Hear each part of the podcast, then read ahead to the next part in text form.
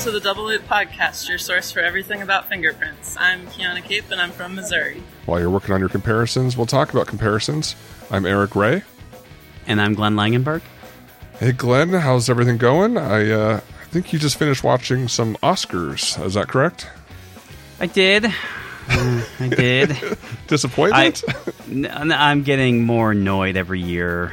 I used to love watching the Oscars. I think this past year was the, the, the fewest number of movies I think I've ever watched, just with lot, all the travel and job changes and everything. So there's a couple I definitely need to uh, uh, either in the theaters or uh, on streaming once they come out. Uh, I still haven't seen 1917 or. Oh, that's um, a great movie. Or, I, I loved it. It was edge of your seat, amazing. Or a Parasite is another one I really want to get to. But um, yeah.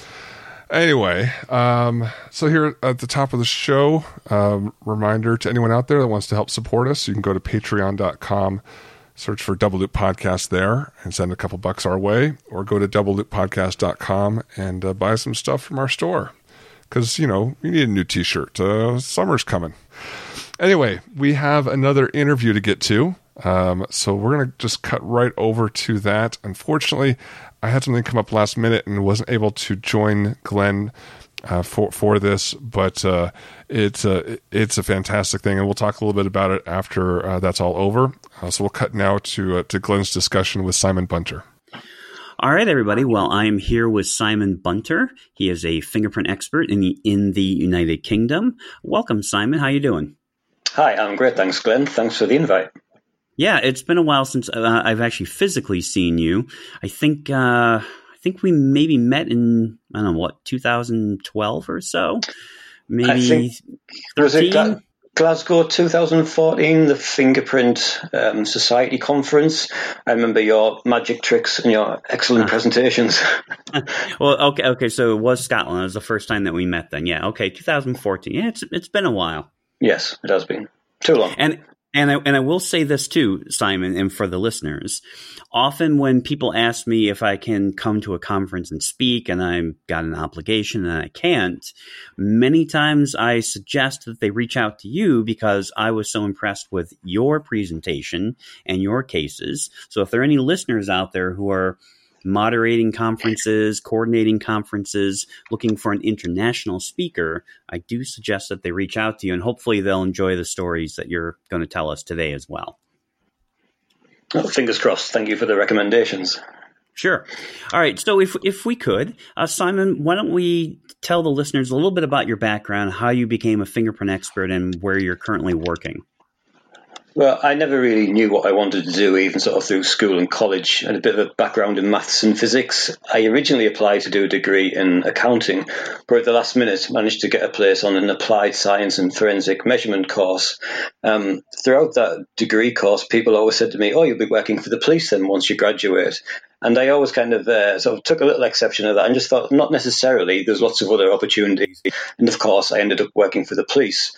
Um, started as a, a, trainee in a fingerprint bureau, which was a bit of a, a, step down, to be honest, from a degree course, from being um, working in a very sort of high intensity environment for three years. Uh, the, the, fingerprint trainee course only required two GCSEs, so two English and maths qualifications that you would take when you're 16 years old. It certainly didn't require a degree.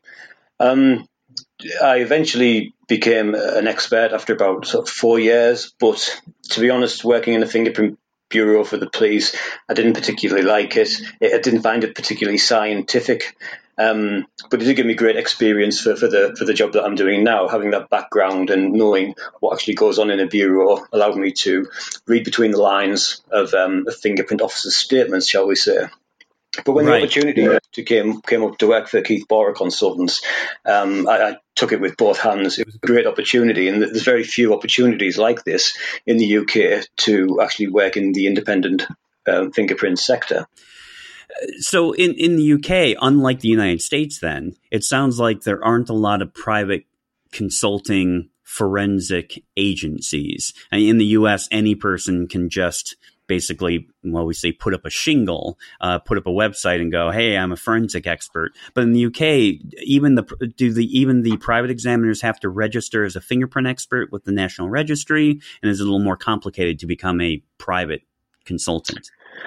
Most independent fingerprint experts, in my experience, our competitors, if, if you like, in the independent marketplace, um, they tend to be retired heads of bureau. So people who've retired and then become self employed. Now, they might be on the books of other forensic firms, but with Keith Borer Consultants, we're all um, full time salaried um, forensic scientists, two of us are independent experts. The, the, the National Register of Fingerprint Experts is specifically for experts who work for the police and the Home Office. So once you leave police employment, you should no longer actually be on that national register. So it's not strictly a national register, it's a national register of police experts. I see. That makes more sense. Okay. Uh, just out of curiosity, again, for our listeners who might not have perspective, how many registered police fingerprint experts would you say there are in the UK, just approximately? Ooh, that's a good question. Um, I'm not sure. I know when I joined the register, I was number 1,452, but I think that's okay. overall. Um, I'm not quite sure how many there are now. I know a few years ago there were several budget cuts and um, fingerprint bureaus merged together to form regional fingerprint bureaus. I think that may have ended up in, in some job losses. Um, I'm not quite sure how many people there are in total at the moment. I would say a few hundred.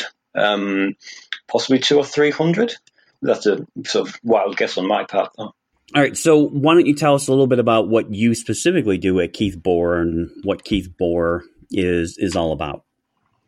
Um, at Keith Borer, we have about 30 forensic scientists who specialise in different areas of forensic science. Um, I used to say to solicitors, the only thing we don't do is handwriting. But in the last few years, we've taken on about three handwriting analysts, and we now we have um, accreditation for, for handwriting work to be done. Um, so we essentially deal with all types of forensic science. The only things we don't really deal with now is like medical opinions. Um, but if it comes to forensics, where you're, you're one stop shop, we like to think to be able to, for a solicitor, if there's several types of forensic evidence in a case, they can just come to us and our different experts will be able to handle uh, all their forensic needs and, and queries.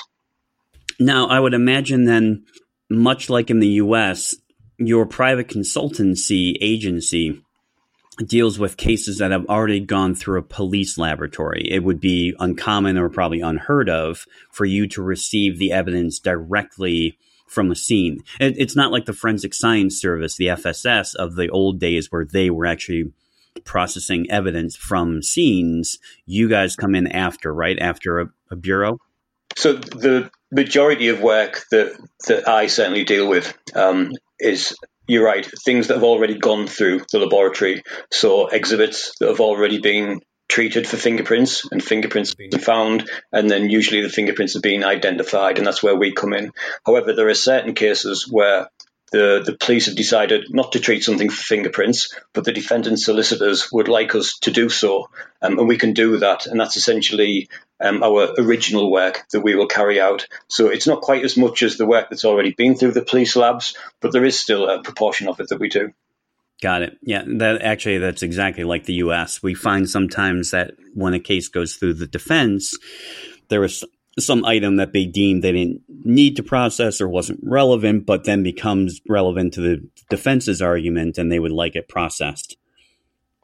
Yes, absolutely. Yeah, that's what that's what we get as well. Um, sometimes the, the police are quite reluctant to release the exhibit into our possession, but the very fact that we make the query means that they will go away and treat it um, and do the work that the solicitors want carrying out anyway. Yeah, yeah, we see that too. So the minute you ask, sometimes the minute you ask to do the actual test or say, "Well, we we will do it," you're right. They turn around and, and do it themselves. So, Simon, when I first saw your presentation, what I really enjoyed was it didn't focus so much on what I might call, and what we and Eric and I are referring to, the academic aspect of formal source level propositions. You had really good real world examples of the importance of, of activity level propositions, where it, it turned out that in many of your cases, what was not at issue was whose fingerprint. That wasn't the issue, but how did it get there or when did it get there? Yes, that's absolutely right. Uh, the, the, cases that I've given presentations on in the past, there's basically been no disagreement with the fingerprint identification. So it's been accepted by both sides that the fingerprints were made by the defendant. However, when you put that source level evidence into context and look at the what the prosecution are alleging and what the defendant is saying, then examining that activity level, it's actually shown that the fingerprints could not have been placed during the offence whatsoever in some cases. Right. So, and my understanding would be that your reports would have activity level propositions actually in the report. So it, I mean, sure, surely it would discuss source level, but it would also discuss in the report activity level as well as potentially the timing of the fingerprint. And what's important about that, in the previous episodes, we've been discussing activity level is often in the US, those sorts of things are not discussed in the report, but unfortunately only left to discuss during testimony. So there is no formal report, there's no declaration of activity level statements. They only come out during testimony when there's been no technical review of the report. Can you comment a little bit on your reporting practices for activity level? Oh, right. I'm quite surprised to hear that, that you don't report activity level um, until the testimony stage. Yes, our reports uh, include the, the, source level, but also the activity level, particularly if that's what we've been instructed to do. Very often, a defendant might say, well, okay, I accept the my fingerprints, or if they are my fingerprints, they were put there on an earlier occasion through legitimate means. For example, I was at a party at the property one month earlier, therefore my fingerprints must have persisted. The, the prosecution might have uh, a statement from the, the house owner who says, but that window frame that the fingerprints were on, I cleaned that two weeks before the offence, therefore his fingerprints would not have persisted. And they're the type of things we have to consider and comment on. And yes, that certainly goes in our report along with the source level result.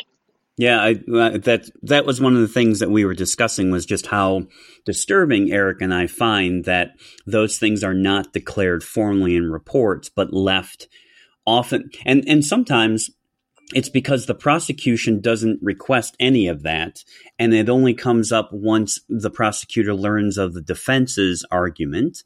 And so you, the fingerprint examiner is often caught unawares on the stand by the by defense's argument and these questions all come up impromptu on the stand as opposed to when the fingerprint examiner had a, an opportunity in the laboratory to consider the evidence in light of these propositions Right. Uh, it works slightly different here. What tends to happen in most cases is the fingerprint bureau for the police, uh, they will affect the source level identification.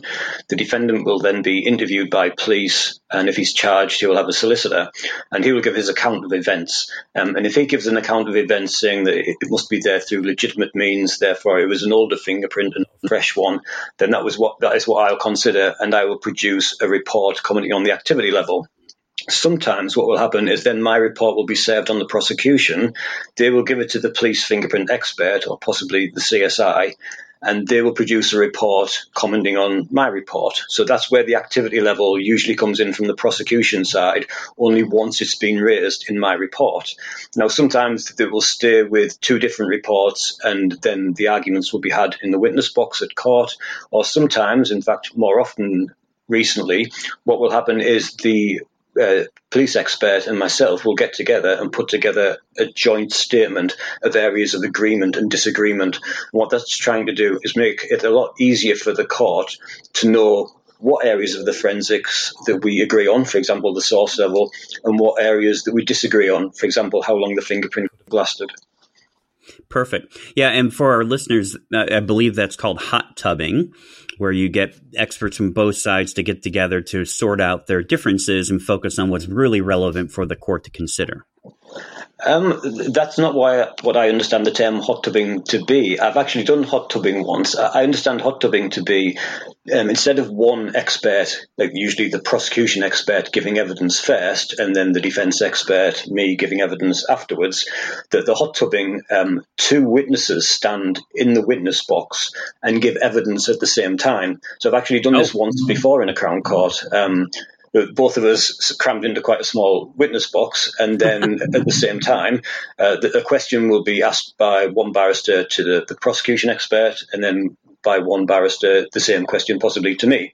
Um, and I actually had the opportunity, uh, it was all very new to me, I wasn't even sure whether I was allowed to do it, but the opportunity to turn around and ask my opposing number a question directly to him as well. And that seemed to be accepted by the judge and, and the court at the time. I've only done that once and it was very it was very new. I got the impression it was new to everybody in the court. Oh, okay, yeah, that uh, that is different than than I had understood or participated in hot tubbing, where in fact, actually, as you describe it, it sounds much more like a hot tub. You're crammed in a small uh, space together with somebody uh, in, in, a semi uncomfortable situation where you're half naked, practically. yes, it was definitely a suit and not a bikini I was wearing. okay, well, yeah, all right, uh, but it, it does sound that that there is this allowance of collaboration, or at least working out the issues before they come to court, which is probably a more productive approach. Yes, I think these days judges in particular they don't like to just uh, have their jury listen to opposing experts just arguing. They like to clarify exactly what the issues are, and if those issues can't be agreed between the experts, then it's only those issues that they want the jury to hear. And instead of giving evidence for, for several hours and lots of cross examination, they like to just to uh, read out the the agreed facts um, and then the opposing opinions. That's just what the the jury's here. So it doesn't become too long and protracted, and the juries get a better idea of, of what they have to make their decisions on. Oh, that's that's very fascinating. Well, if if you could, Simon, why don't you uh, share a couple of your select cases involving activity level, and let's uh, let's discuss a little bit.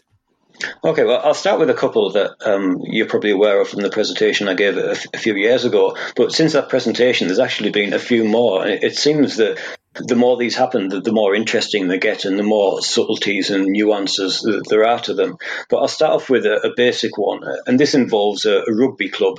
Um, this is probably over 10 years old now, but it's still a favourite of mine. And that's because on paper, like so many of these, it appeared to be a very, very strong prosecution case. In fact, I still remember the solicitor's phone call who said, I've been a solicitor for 15 years. I think I've got a pretty good idea of when someone's lying and someone's telling the truth.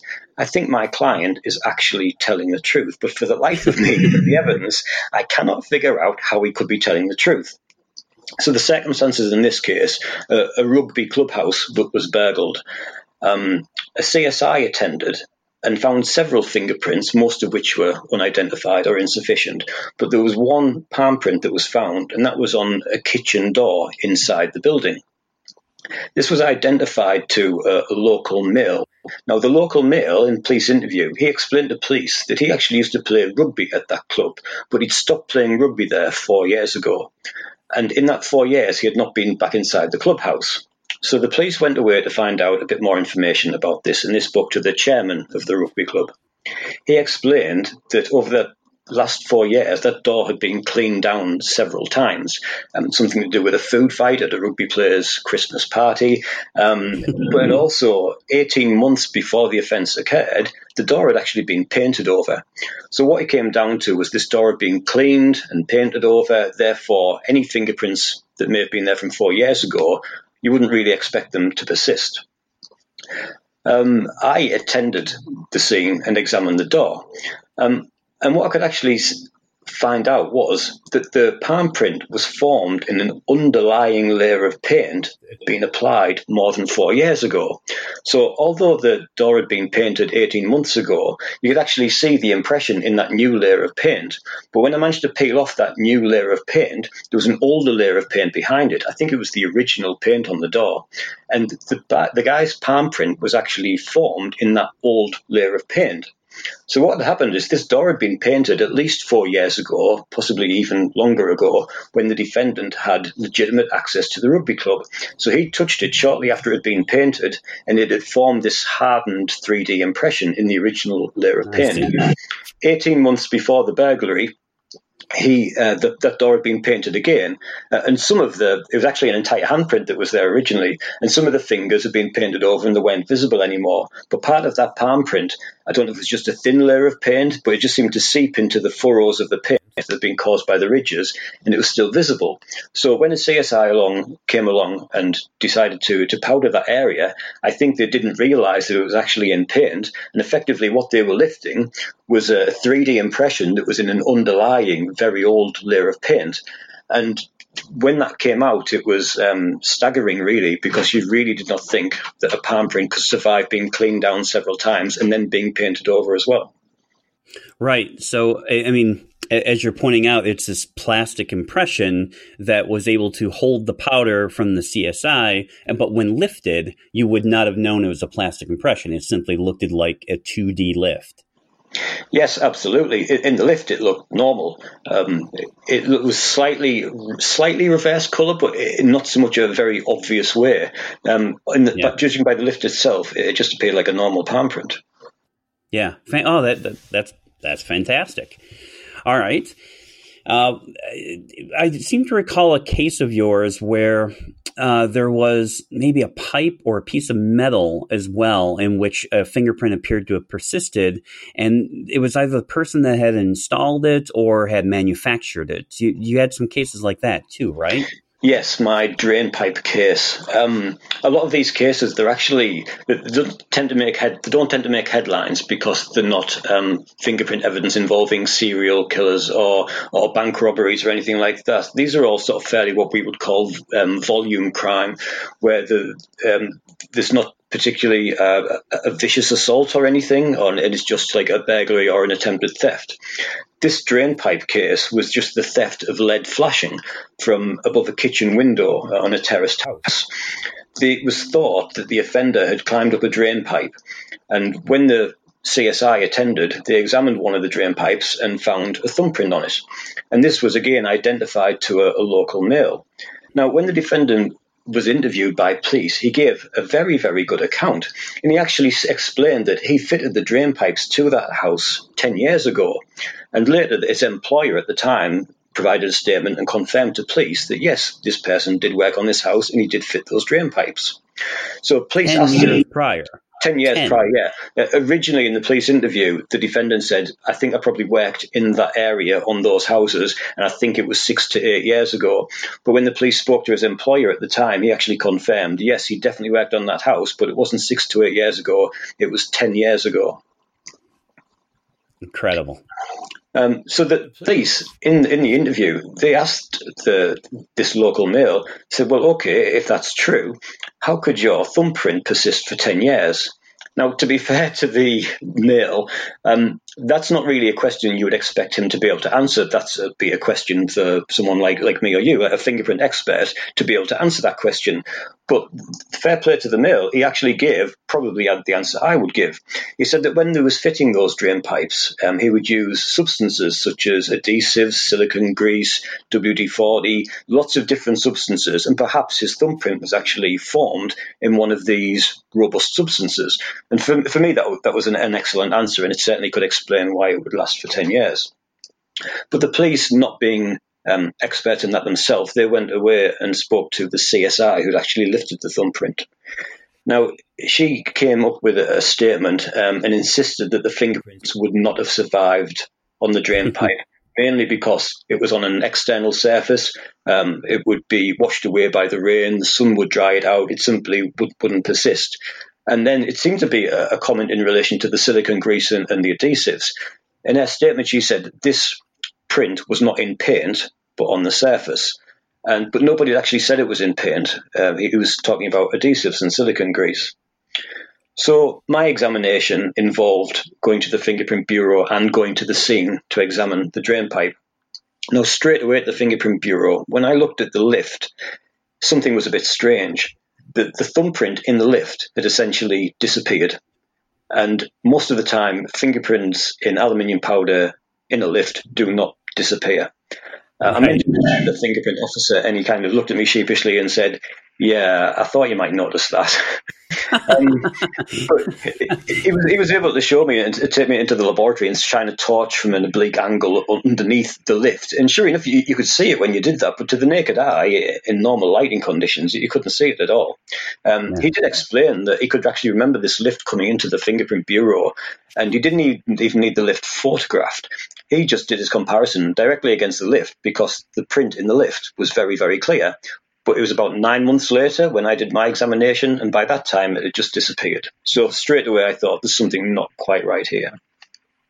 When I examined the scene, I looked at the drain pipe, and sure enough, on that drain pipe you could still see the thumb, the thumbprint on it. So it had disappeared from the lift, but is actually still present on the drain pipe. So when you get a, a, print still present, so this was nine months after the offence had occurred, I was able to test it and see how robust it was. So I started with a quite a weak rub with my finger and uh, it did not move. It was very robust. I tried it with a wet cloth, soapy cloth. In the end, I had to use what I think is called a scourer, like a very abrasive kitchen cloth with hot soapy water, and eventually that print was removed. Now, eventually, when I did remove the print, it wasn't just the print that went, but this kind of oxidized white grey layer that was on the drain pipe. And potentially that print might have actually been formed in this environmental degradation layer that was on, on the drain pipe. Um, but no matter what it was in, it was very robust and very persistent and essentially permanent on the drain pipe. Something that I found out whilst I was there as well was that the offender probably didn't even touch this drain pipe because it was very likely they actually climbed up a different drain pipe on the other side of the window because there was lots of damage to that drain pipe. Um, eventually, the prosecution dropped the case, but not before they took my report back to the CSI. And then the CSI, quite surprisingly to me, turned around and said, "Well, I'm not an expert in the subject, so I can't really rebut what's in Mr. Bunter's report. Um, but I'm still think he was probably he probably did this." So, but my opinion on that was, well, if the CSI thinks she's not an expert in the subject, why is she providing a statement in the first place to say that, in her professional opinion, fingerprints do not persist on this type of surface?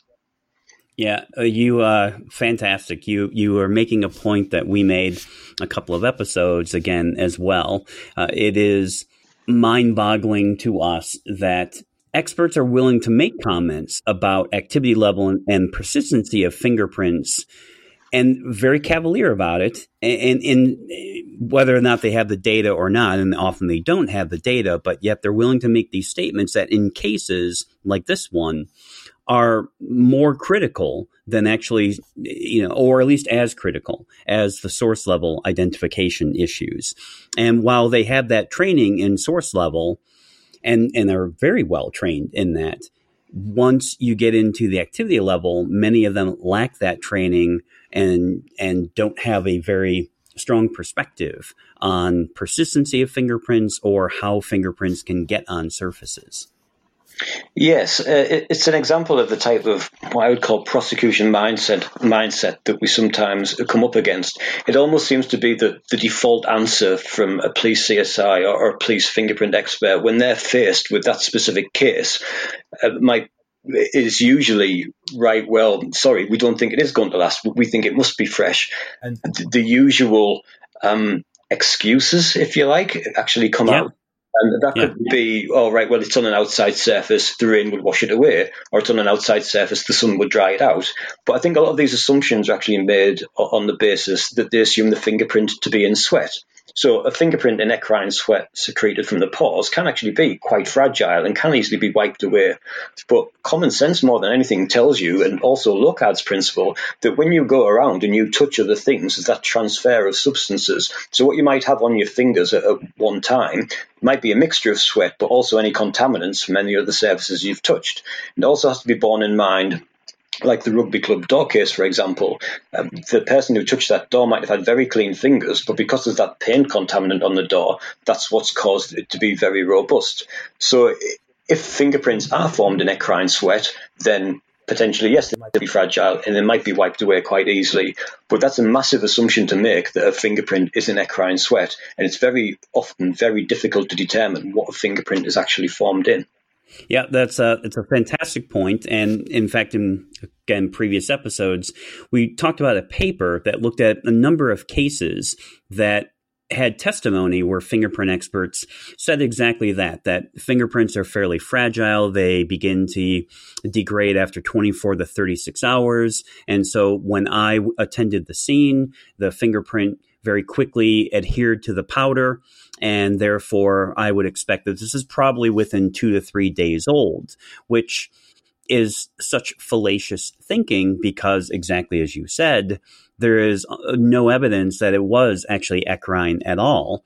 And it, I mean, I, I, can't think of any case where the fingerprint examiner had done any kind of uh, analytical testing or some kind of compositional testing on the residue. That just never happens. The assumption is always that they're fragile, but we know that if you have oils or grease from foods, or like you described in your case, the silicone, that material can be actually rather robust and resist, I mean, significant uh, environmental factors. Yes, absolutely. Um, that's one of the first pieces of research I did at Keith Borer Consultants. Uh, what you just described there about, well, fingerprints will degrade after 24, 36 hours, or they adhere to the, the aluminium powder very readily. That was something I was coming across uh, against quite a lot in the early cases that I was working on. So I thought, right, well, well let's test this. Let's not assume anything. Let's be scientific about it. Those factors that they're talking about is do, do they only care for fresh fingerprints? Um, and long story short, what I found out was that there were fingerprints placed in other contaminants that could persist on an outside surface for two and a half years, and they were very good quality, and they adhered to aluminium powder very readily and very easily. So, if I could demonstrate that there were fingerprints that could last two and a half years that exhibited all the same indicators that a CSI or a fingerprint officer was using to say they were fresh, then that was quite a good um, rebuttal to that argument. Right. And conversely, the idea that old fingerprints don't adhere to powder or you know, don't look quote unquote fresh is also fallacious because there's no way to control the amount of residue that's on the finger. So you could certainly have limited residue on your finger. You could touch a surface and it might look like an older touch when in fact it was just a limited amount of residue. Yes, I actually used a um, an example in court where the, the fingerprint, one of the fingerprints I spoke about that was two and a half years old and was very good quality, I had that on one side of the page. And on the other side, I had a very poor quality fingerprint um, that was five minutes old. So I kind of held them, held them up and said, right, well, one of these fingerprints is two and a half years old, one of them is five minutes old. Um, can you tell which is which? Um, and it just kind of hammered home the point that you can't determine the age of a fingerprint based on how readily it adheres to powder or, or its quality either. You can get very poor quality, faint, fresh fingerprints and very good quality uh, with good clarity, very old fingerprints too. Yep, fantastic. Yep. All right, so uh, moving on from persistence of fingerprints on surfaces, let's talk a little bit about some of the cases where the handling of the object, the activity of the actor, uh, became critical in your case. Okay, um, I have about three cases in this, uh, and they're all subtly different. Um, the, the the how and when the contact occurred for activity level, the two invariably overlap. But the next case I'm going to talk about is to do with the longevity and persistence of fingerprints. But the only way that came about was the mechanism of placement and how basically the, the position and orientation of the fingerprints was essentially impossible to achieve during the crime. So this was all to do with a metal security gate. There was an attempted burglary of a flat or apartment on the fourth floor of a tower block. Now there was a security gate that was fixed to the wall that went across the front of the of the flat door. Now somebody made an attempt to try and force the security gate open with a crowbar, and there was damage to the lock area just in the middle and to the left of the security gate. Um, essentially, when this off- offender was making all this noise, the, the tenant of the flat opened the door. The offender saw him and just ran away. So the security gate was not opened, um, nothing was stolen, nobody was hurt. The CSI attended and they found three fingerprints on the very top of the gate. So this gate is about um, two meters high, and there were three fingerprints found um, that were pointing up. And these fingerprints were identified to a local male again. Um, it was his right middle finger, his right ring finger, and his right Littlefinger. Um, now, it certainly didn't appear consistent with, with forcing the gate, but in the police interview, he gave a no comment interview. But he later said to solicitors in his defence statement that he denied being there, and he actually insisted that he'd never even been in that tower block. Now, the CSI, once they'd actually found the fingerprints, actually took some very good quality photographs showing exactly where the fingerprints were on the top of the gate and also showed where the damage was. The damage was a lot lower down, but these fingerprints were on, were on the very top. But when you looked at the relative position of this middle ring and little finger, they were all kind of in the same plane at the same height, um, which suggested or indicated even that the fingerprints had been curled around the top of the security gate. Mm. Now, this type of contact was very, very difficult if you stood outside where this offender was supposed to have stood. Um, it was so difficult to achieve, it was almost impossible. It certainly wasn't consistent with, with forcing the gate, but it's quite difficult to explain without photographs. But the the defendant's wrist would have to be as high as his fingers, which would mean his elbow would have to go through the security gate, and that was very difficult to achieve because the door was, was in the way.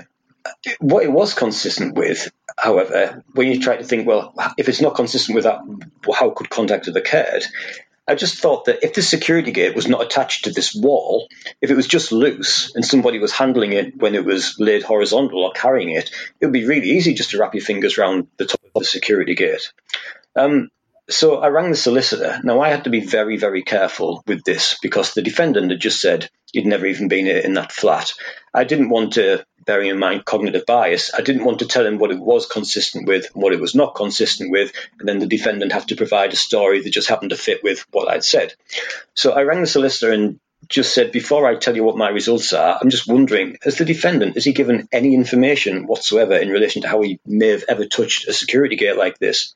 He said, well, it's a funny thing that you mentioned that. When we actually came away from the police interview, he mentioned in passing the only thing he could think of is 10 years ago, he had a work experience placement while he was at school, and that was at the metal fabricators, and that metal fabricator made lots of different things, one of which was security gates, and he would help the um, his employer on and off the, he would help his employer move the metal gate on and off his truck, but that was 10 years ago the position and orientation of the fingerprints was actually consistent with that. So it was consistent with him carrying a gate, um, not whilst it was being attached to the the flat.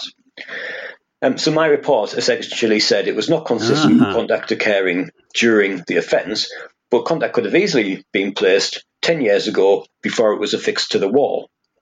So my report was served, and me, the police officer, and the police fingerprint officer ended up in a, a case conference when we discussed things at the case conference, actually, sorry, just before we got to a case conference, the barrister from the defence came in and said, I've got a, another statement here from the police fingerprint expert.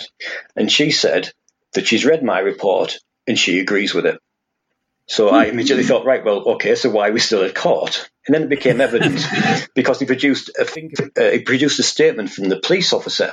Now, the police officer had looked at my report and he'd went back to the scene, looked at the security gate, and he produced a statement saying it was easy to reproduce those fingerprints. It wasn't impossible at all. And what's more, he'd actually taken photographs to actually show his fingers achieving those positions.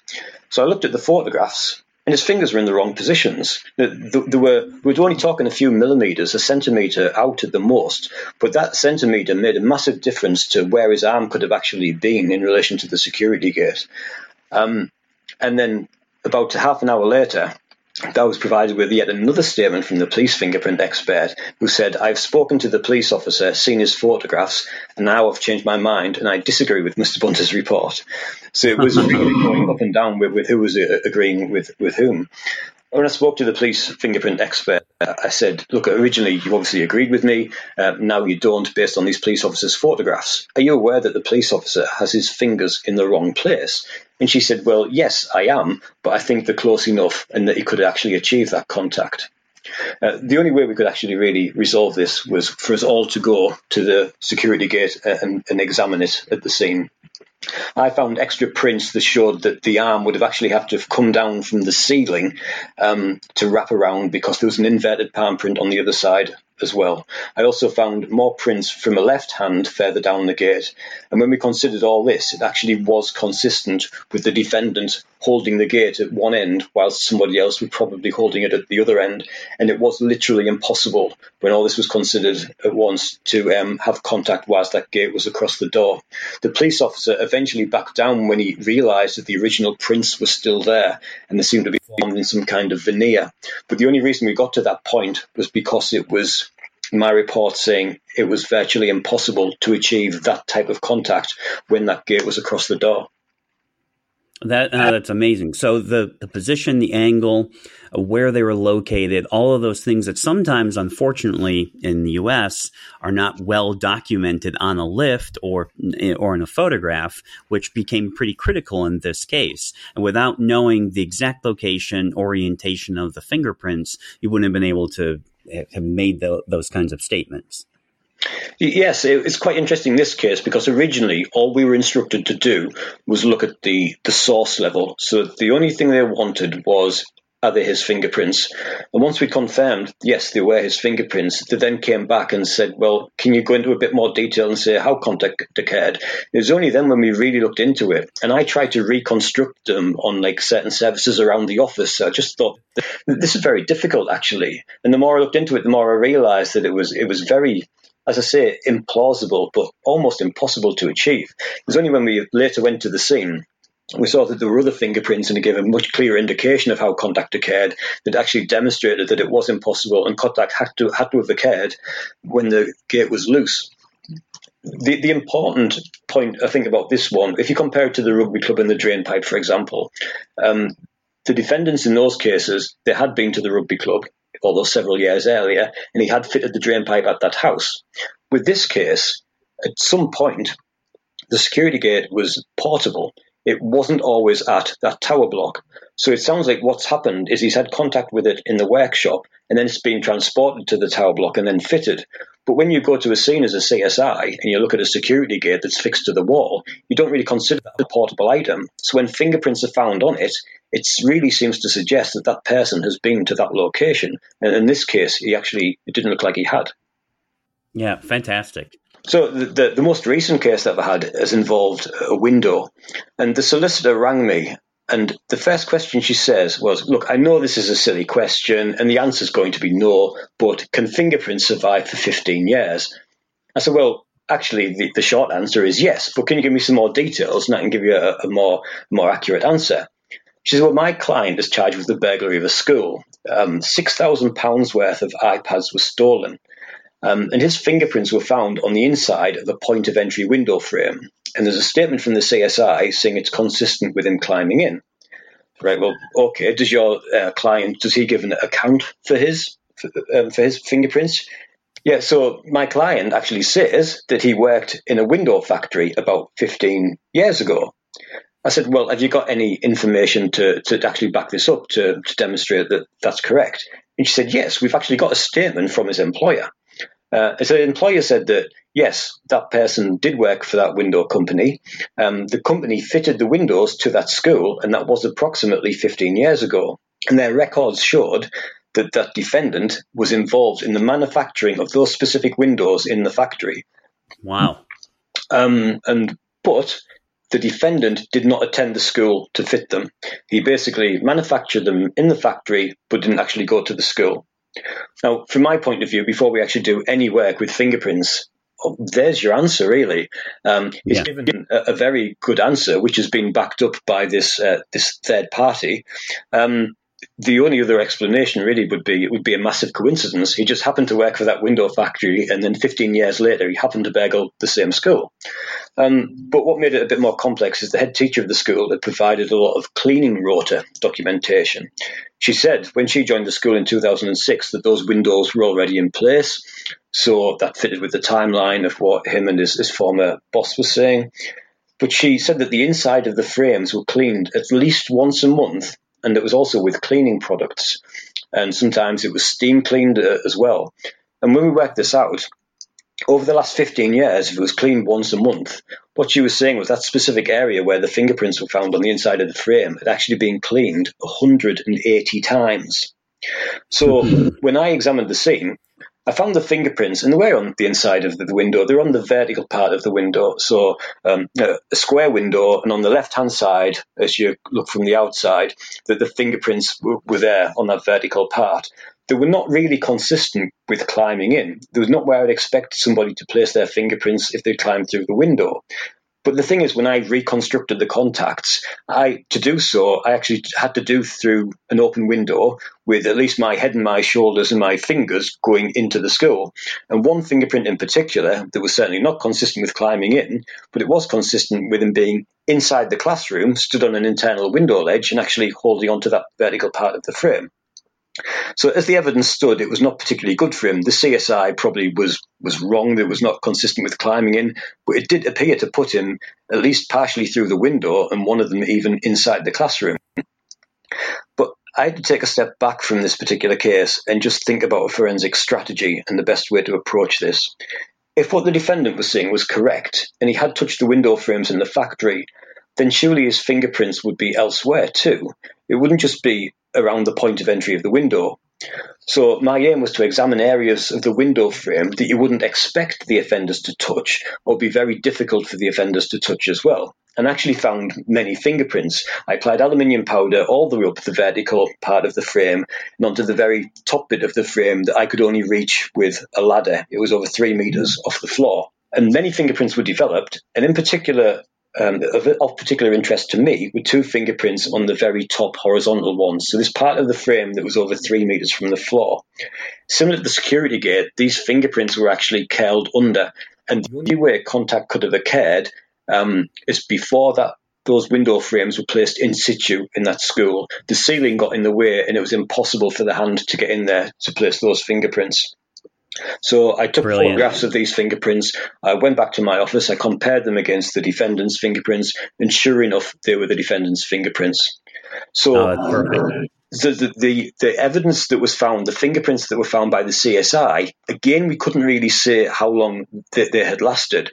But the other fingerprints on there that could not have been placed by the offender were made by the defendant. And those fingerprints could have only been placed before the window frames were put in situ in the school. And as we know from all the evidence, that was 15 years ago. So this extra bit of evidence that I was able to find showed that the defendant was correct, and showed that his fingerprints could last for 15 years.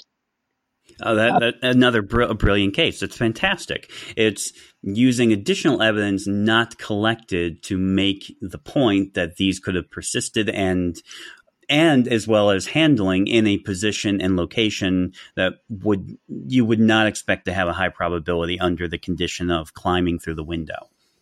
Yes, uh, I mean these so you have these indicators, these red flags, if you like, where you think, well, they're not really consistent with, with climbing in, but at the same time, um, on the face of it, they don't seem like innocent contacts. But when you actually find that uh, there's lots of fingerprints all over, and some of these fingerprints were impossible to be placed with I could I could not have stood there on the ladder and re- reproduce these fingerprints in, in that orientation. Um, I would not have been able to do it even all the way up the top of the ladder. So the only way he could have done it was actually in the window factory before they were fitted. So it was actually absolutely fitting with his with his version of events. Um, eventually, it was the day before the case was due to be heard in trial. The prosecution actually um, dropped the case. Amazing. That's an, that's another great story. Thank you. Thank you for sharing that. No problem at all. Uh, and any others related to a similar kind of activity? Yes, uh, I've got one recently, which is um, it, it's a little more long-winded. So stop me if I um, if I go on too long about this. But again, this appeared to be very strong evidence uh, initially. The fingerprint evidence, in the end, to be honest, it didn't really assist either way. Um, I couldn't really demonstrate when contact occurred. It wasn't like the other cases. Uh, I couldn't say that it was a very robust mark and therefore contact must have occurred for several years. But crucially, there was other eyewitness evidence in the case, and the eyewitness evidence significantly undermined the fingerprint evidence. So this was an armed robbery a public premises. There was a wooden counter with staff on one side and customers on the other side. One of the eyewitnesses said the offender had actually vaulted over the middle of the counter from the customer side to the staff side, and they'd used one hand to do so. And this was in the middle of the counter, and that offender took money from the cash register and left. When the CSI attended, they found a palm print in the middle of the counter. And the staff member at the premises explained that prior to opening that day, and the offence had happened just after they'd opened, that she had cleaned, washed, and polished that counter um, just before opening. Now, that palm print was identified to, again, a local male. I think that the moral of the story here, Glenn, is that never be a local mill because these are the people who seem to get their fingerprints get, keep getting found. Um, but all this evidence quite seemed fitting with the allegations. Now, we didn't get instructed originally in this case. Um, th- there's issues with funding, shall we say, because we do this activity level reporting. Uh, we have to charge a bit more than just doing the source level reporting. Um, but this case originally went to uh, an expert who provided a cheaper quote, again, an independent expert hired by the defence. Um, and he didn't really carry out the same activity level uh, report that we would do, the same activity level examination. But he produ- produced a report that actually went a step further than what the prosecution was saying. He said this palm print was consistent with vaulting over the counter. It was not in a natural position whilst stood on the customer side of the counter. It is unlikely that this defendant left his palm print inadvertently at an earlier time because staff had cleaned it. And the fact that the customer side of the counter was accessible to the public did not alter the situation at all. And the very final line of his report said, I cannot suggest to you how evidence of the presence of this palm print could be gainfully challenged. Now, that was quite a statement from an independent um, fingerprint expert report, and actually went quite a few steps further than what the prosecution were already saying. Interesting. Uh, yeah, it, it, it, gets better. um, the, the, defendant gave a no comment interview, but uh, later in the defense statement, he insisted it wasn't him. He didn't really give a specific um, explanation. So it wasn't, for example, I fitted those drain pipes. His only explanation was that he must have been there sometime before, but he couldn't really recall a specific occasion. So everything so far is a very strong prosecution case my fingerprint examination, um, as I said before, it didn't really produce a definitive answer either way, but I did notice some anomalies or unusual aspects, what I called red flags. I thought the following was a bit unusual. The CSI found the palm print on the wooden surface without any development powder. Now, it's it's not unheard of, but again, slightly out of the ordinary. He basically used a torch and he photographed the palm print using this torch. Now, he photographed it in, with the torch at several angles, and sections of the palm print appeared and disappeared depending on the angle of the torch. Now, other things that did that were scratches in the counter. So the scratches would appear and disappear depending on the light. So if scratches are indented into the counter and the ridges behaved in, behaved in the same way, I did start to think, well, are the ridges actually formed in something? And also the, mm-hmm. the ridges, ridges, the palm print, it looked like a 3D impression but um, it wasn't still present on the counter when I went to the scene, so I couldn't really test how, how robust it was. So individually, these observations didn't really um, demonstrate the age of the palm print or whether it would have survived the cleaning. But I wouldn't expect to see these types of um, factors with it was just a normal palm mark in sweat. So my report basically said, look, if it is a palm mark in eccrine sweat, I would expect the washing, cleaning, and polishing damaged it or, or removed it. However, we don't know what the palm print is in. If it isn't a contaminant, then it might be robust, and therefore potentially it could survive the cleaning. Yeah, makes sense. So at, at this point, the the police fingerprint officer um, entered the fray. He examined the scene and he produced a report as well. Now he disagreed that potentially the palm print could have persisted and lasted through the, the cleaning. He said he placed his palm print in sweat on the counter and he wiped it away easily. Well, I wouldn't really expect anything different. Um, he placed his palm print in sweat, in eccrine sweat. Um, and I would expect eccrine sweat to be wiped away easily. But the point in this case was that we didn't know what it was in. So we didn't know whether it was in sweat or not. He also said there was no evidence of disturbance to the palm print, but there actually was. You could see part of the palm print looked like it had been wiped. Um, and eventually in court, he did actually uh, accept that. He also said it was a high traffic area of the counter and lots of customers would actually touch there. And he said if it survived the cleaning, he'd ex- expect to see other prints, marks, and stains, and there were none. But I was able to point out that there were actually about six other prints, marks, or stains near that palm print. And again, he, um, he did have to accept that in court. He said there were no indications that the palm mark had persisted for an extended period of time, but I pointed out all my observations, um, and he said he just said it wasn't unusual. for a palm print to be uh, visible without development powder. The appearing and disappearing was quite normal, and he just insisted that the print was not in 3D. He said it was a 2D print. Um, and he basically summarized it all by saying this palm print had all the hallmarks of a fragile mark. Now, at this point, this just looks like two experts may be arguing. There's no clear path of who might be right, who might be wrong, or how long this palm print, more importantly, could have persisted. So, what seemed like the simple disagreement um, become a lot more interesting when we actually considered the eyewitness evidence. So you had the member of staff who said that this person, the offender, had vaulted over the bar, but there were three other people in the premises who were robbed as well. Now, the eyewitness, the member of staff who said they'd vaulted over the bar, when I went to examine the scene, um, she informed me that they'd vaulted over the bar with their right hand. Now, this was quite important, so I, I said to her, Are you sure it was the right hand they vaulted over the bar with? And she said yes. It was actually a left palm mark that was found on the bar. Hmm. Two other eyewitnesses said that rather than actually vaulting over the bar with one hand, the offender ran round the corner of the bar, went through a hatch, and went a completely different route to get to this cash register.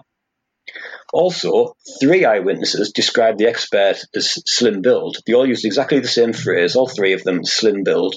At court, I saw the defendant, and the defendant was absolutely huge. There was no way he could possibly have been described um, as slim build, and photographs were produced in court to show him his, his build, his physique at the time of the offence, and he was a very similar stature. And from a fingerprint point of view, one of the most important ones, one of the eyewitnesses said the offender was wearing gloves, specifically dark coloured, dark coloured fingerless gloves. So we're talking about a palm print here being placed while somebody was reported to be wearing gloves.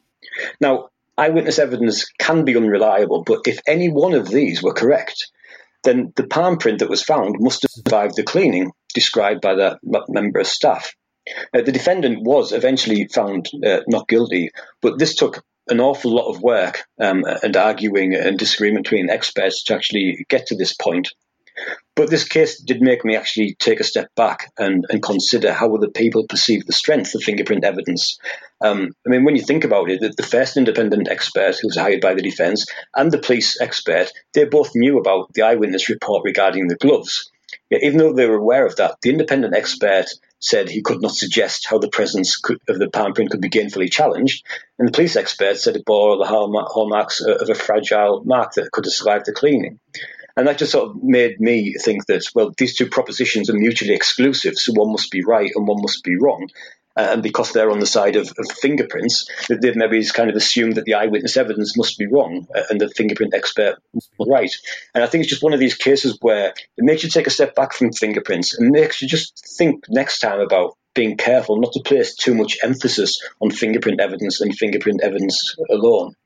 Yeah, that actually is a wonderful point. Also, again, something we discussed in previous episodes about the this importance of this contextual information, which, and you know, you even said yourself, you, you have to use a little bit of caution to make sure you're not swayed by this bias. But a forensic scientist who is considering all aspects of the case needs this information to properly put everything in context and to be able to evaluate the significance of the evidence. I mean, it's amazing when you said that you know there's at least one account of the person wearing gloves how critical is that information if you're trying to, uh, you know, trying to figure this and, well, and the other stuff too is great you know whether or not he vaulted over or ran around used his left or right hand I mean, like you said all every one of those pieces whether or not they're correct or not are important to consider the possibility of finding the evidence under one of those scenarios or the others. And it's it's it's a fantastic case. Yes, uh, it was one of the most interesting cases I've ever done. Uh, the point about the gloves and it being um, relevant as well. This was one of the cases where I had to get together with the police expert and we had to put together a statement of points of agreement, what we agreed on. So again, this was like the position orientation of, of the palm print, the, the source level. Um, but when it came to the gloves, he originally wanted um, the paragraph about the palm print could not have been placed if the offender was wearing gloves he wanted that taking out, which I was quite surprised by. And I asked him why he wanted it taking out of the joint statement, and he said it wasn't relevant. Uh, that really, really made me um, take a step back because how can an offender who's reported to be wearing gloves, how can that not be relevant when a palm print is found? Um, I, I, was quite surprised by, by that reaction from him. Yeah. Uh, do you know if, if the witness said they were, for example, latex gloves or they were, you know, um, men's leather you know, uh, any description of what the gloves looked like? Yes, they described them as dark coloured fingerless gloves. So it wasn't just a general they were wearing gloves. They'd actually seen the gloves on them and described them as dark coloured fingerless gloves. Oh, fascinating! And we've seen, you know, in uh, having worked crime scenes myself, that if you wear latex gloves after a long period of time, you can get some diffusion through a latex glove because it's not a it's not a perfect impermeable barrier. But I mean, as you just described, yeah, leather fingerless gloves like that. Uh, all right, totally different story. Yes, um, I assume they were made of wool because I think the only fingerless gloves I've ever seen have tended to be woolen. Um, but yeah, it's it's kind of the opposite of what you'd expect. If you were wearing fingerless gloves, you might expect to find fingerprints there, but certainly not palm prints. Now, there's always sure. there's always other arguments to, to the points that, that, I'm making, and one of them for the gloves would be, well, perhaps the glove had ridden up. Um, but the, we are talking about the the length, almost the length of the palm from below the left little finger all the way down to the to the wrist almost, and plus other parts of palm as well. And I was actually looking for any marks that might have been left by by a glove possibly being ridden up under the fingers, uh, and there was nothing there whatsoever. No, fantastic. Well, Simon, I, I, won't keep you any longer. I appreciate you giving some time here on a uh, Friday evening, and I hope our listeners enjoyed your many stories. And I know you've got many, many more. So, I, again, I, I really would encourage if any of our listeners are planning conferences and looking for uh, a, a, great speaker with great stories and great visual uh, images. Uh, you know, like I said, I've seen these. I know how interesting it is to, to see these cases up on the on the screen. I hope they'll reach out to you. Uh, can you give our listeners uh, some contact information if they want to reach out to you? Yes. If you'd like to email me, my email address is simon.bunter at keithborer.co.uk. That's probably the best way to get in contact with me. Um, I'm also on LinkedIn as well if you'd like to contact me that way. Perfect. Hey, uh, one one question for you. So your your accent to my ear sounds a bit north of England, North England. Uh, where whereabouts are you from? Now, if I had to guess, I would I would say Manchester area.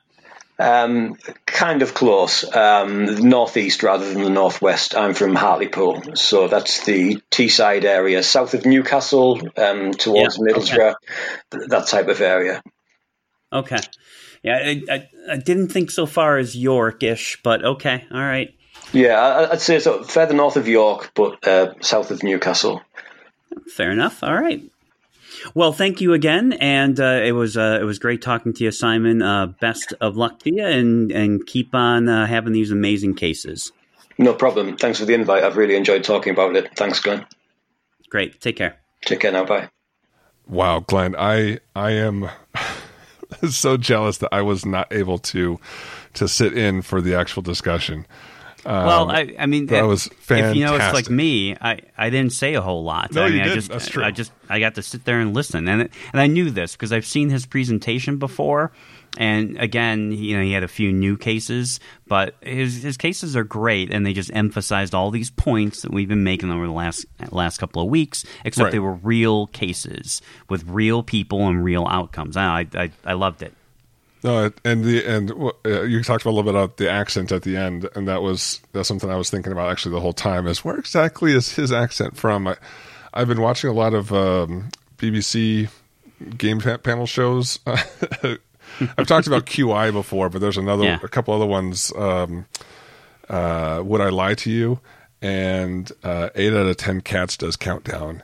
Uh, that are you'd like that one actually? Countdown. It's a it's a popular British game show. It's been running forever. Anyway, the uh, the cases he talked about, um, some of this just kind of blow me away. That, uh, and then make me kind of think to you know how this may relating out to you know the casework I used to do. If I'm just trying to think, is anything like that could have happened in any of the casework I came across? Sure. And the instances of how you know he was able to find out you know, does this person just happened to have this job or happened to have this access previously? Was information you know I never would never get, but you know also seems uh, so you know crazy that that that you know this would even come out, and it just kind of makes you think of well, how often could this happen? But you just there's just not enough information to put all the pieces together. Does that Right. make sense? The- yeah, yeah. No, these were the cases that he discovered this in. How many other cases does this not get discovered in? No, I, I, I mean, it brings up such a fantastic point. Is we have to remember and make this distinction in our head. We are not making the case. We're going there to testify to source attribution, and that's it. And we should not. And it's so tempting. I've done it myself hundreds of times, likely, especially very early in my career. I'm the fingerprint examiner. I'm making the case. I'm catching the bad guy. My evidence is the bomb, and it's going to be the you know the linchpin in this case. All I'm saying is he touched the surface, and I have to. I ha- and you know again, that's the that's the whole message of these things is that this aspect of activity we should not be substituting we the examiner should not be substituting source equals guilt. That's the jury's job that's the prosecutor's job to prove that. It's defense's duty to try to dismantle that. That's it's um it, these are really good lessons for examiners Yeah, and and even thinking back on the rare occasion where you know just I would get information saying you know well this person at some point had access to the house in years past but there was no kind of follow up so I was just like well you know I can't say when it was left and just kind of left it at that. And the you know trial kind of went forward. And it kind of made me think back to you know our our discussion of the staircase right? We were talking about how uh, or, even uh, making a murderer you know having the resources to investigate and have a lawyer on your side you know hire a company like uh, the one that Simon works for to do this investigation and find you know this stuff out as opposed to just kind of leaving it as a possibility one way or the other. Uh, yeah. obviously, you know, the defendants in these cases probably would have been convicted if they hadn't done this work. yeah yeah So, which one was your favorite? Well, uh, the uh, the one about the school I I really enjoyed because I mean that to me was just this great use of going back and looking for additional evidence that was missed. I, I I really did enjoy that one. I, I mean I enjoyed all of them, but that one oh was kind of nice. I, I remember a couple others he didn't discuss in this that were in his presentations I liked too because they, they dealt more with handling of the object and the location of the fingerprints and what the activity might have meant. But I mean that the, probably the school one stood out the most. Yeah, just you know, that's just amazing. Going back to, to as a defense expert to the scene to process things, I that just sounds insane to, to my ears. But um, obviously, you know, really clearly showed that uh, you know when he found those other prints there that yeah that that that's that was likely the source of the uh, the one that was initially found. Yeah. And you? what about you? I, I really liked actually the one in the paint, right? The uh, and made me really think um, and, and wonder if they, if they had done secondary lifts of of uh, any of this stuff. I've definitely seen in processing when you have a plastic impression like that, that as you do multiple lifts, it doesn't like with usual happens. It doesn't just uh, slowly go away. You just get a nice clean lift like every time. So maybe kind of wonder if that if there were these multiple lifts, and, and I guess he kind of did that on his own, going back and looking at that uh, that surface. But the the technician initially gathering that evidence, um, if they could have or would have seen that or noticed that if they had done uh, multiple lifts off that surface. But it's just crazy that you could have a you know leave your impression, your palm impression in paint right after it was painted, and that what was it, fifteen years, ten years later, after the the door has been cleaned how many times and then painted over again, that that that could still be there, and uh, but you know under those circumstances, uh, absolutely, absolutely. Yeah, and, and again, the, the, just this message of most of the time we don't have that information. We have the lift, and we we have to not jump to conclusions about activity and guilt. I mean, these you know the crime, these things we talked about in previous episodes. It's just about source, and we should we should be pretty clear about that. That's all we're all we're saying. All right, so Glenn, I think we're going to do one more episode a little bit on this topic, right? Yeah, I, I think we'll we'll put a fine point on this and then tie a little bow and and uh, yeah, discuss about some of the research and maybe what could be said if you had the technology and what the limits of the technology and research are at the moment. Right. So uh, yeah, definitely look forward to that, uh, and we'll probably include some of the discussion from where you're going to be this week, uh, right? Yeah, I, am in fact leaving tomorrow for uh, Washington D.C., starting this uh, NIJ sponsored, NIST sponsored committee for human factors and DNA. So, and, and I and looking at the list of attendees or proposed attendees, some of the folks on there are what I recognize to be specialists in DNA activity level so I'm looking forward to probable discussions about activity level amongst that group as well, and I'll hopefully be able to bring some of that and re- be able to report on it. All right, fantastic. Um, and then what do you got coming up, Glenn? Well, again, I have some classes I've talked about before, but if people are interested, go to Ron Smith and Associates. Have the Advanced ACE V class. We have spots open. If you're a Canadian listener, we have spots open in the Calgary class eh, at the end of March, March 23rd to the 27th. And in the United States, the next Advanced ACE V class is April 20th through the 24th in the New Jersey area. Beyond that, got a couple of classes with John Black and adding others all the time, including another practical answers to challenging questions in the courtroom class nice. with uh, attorney Brendan Max and uh, Carrie Hall. So go to ronsmithandassociates.com and look for those classes. We'd love to see you in them. All right, fantastic. All right, uh, contact us, Glenn at eliteforensicservices.com or Eric at rayforensics.com at Double Loop Pod for Twitter and Instagram. DoubleLoopPodcast.com is our website where we got our store and everything.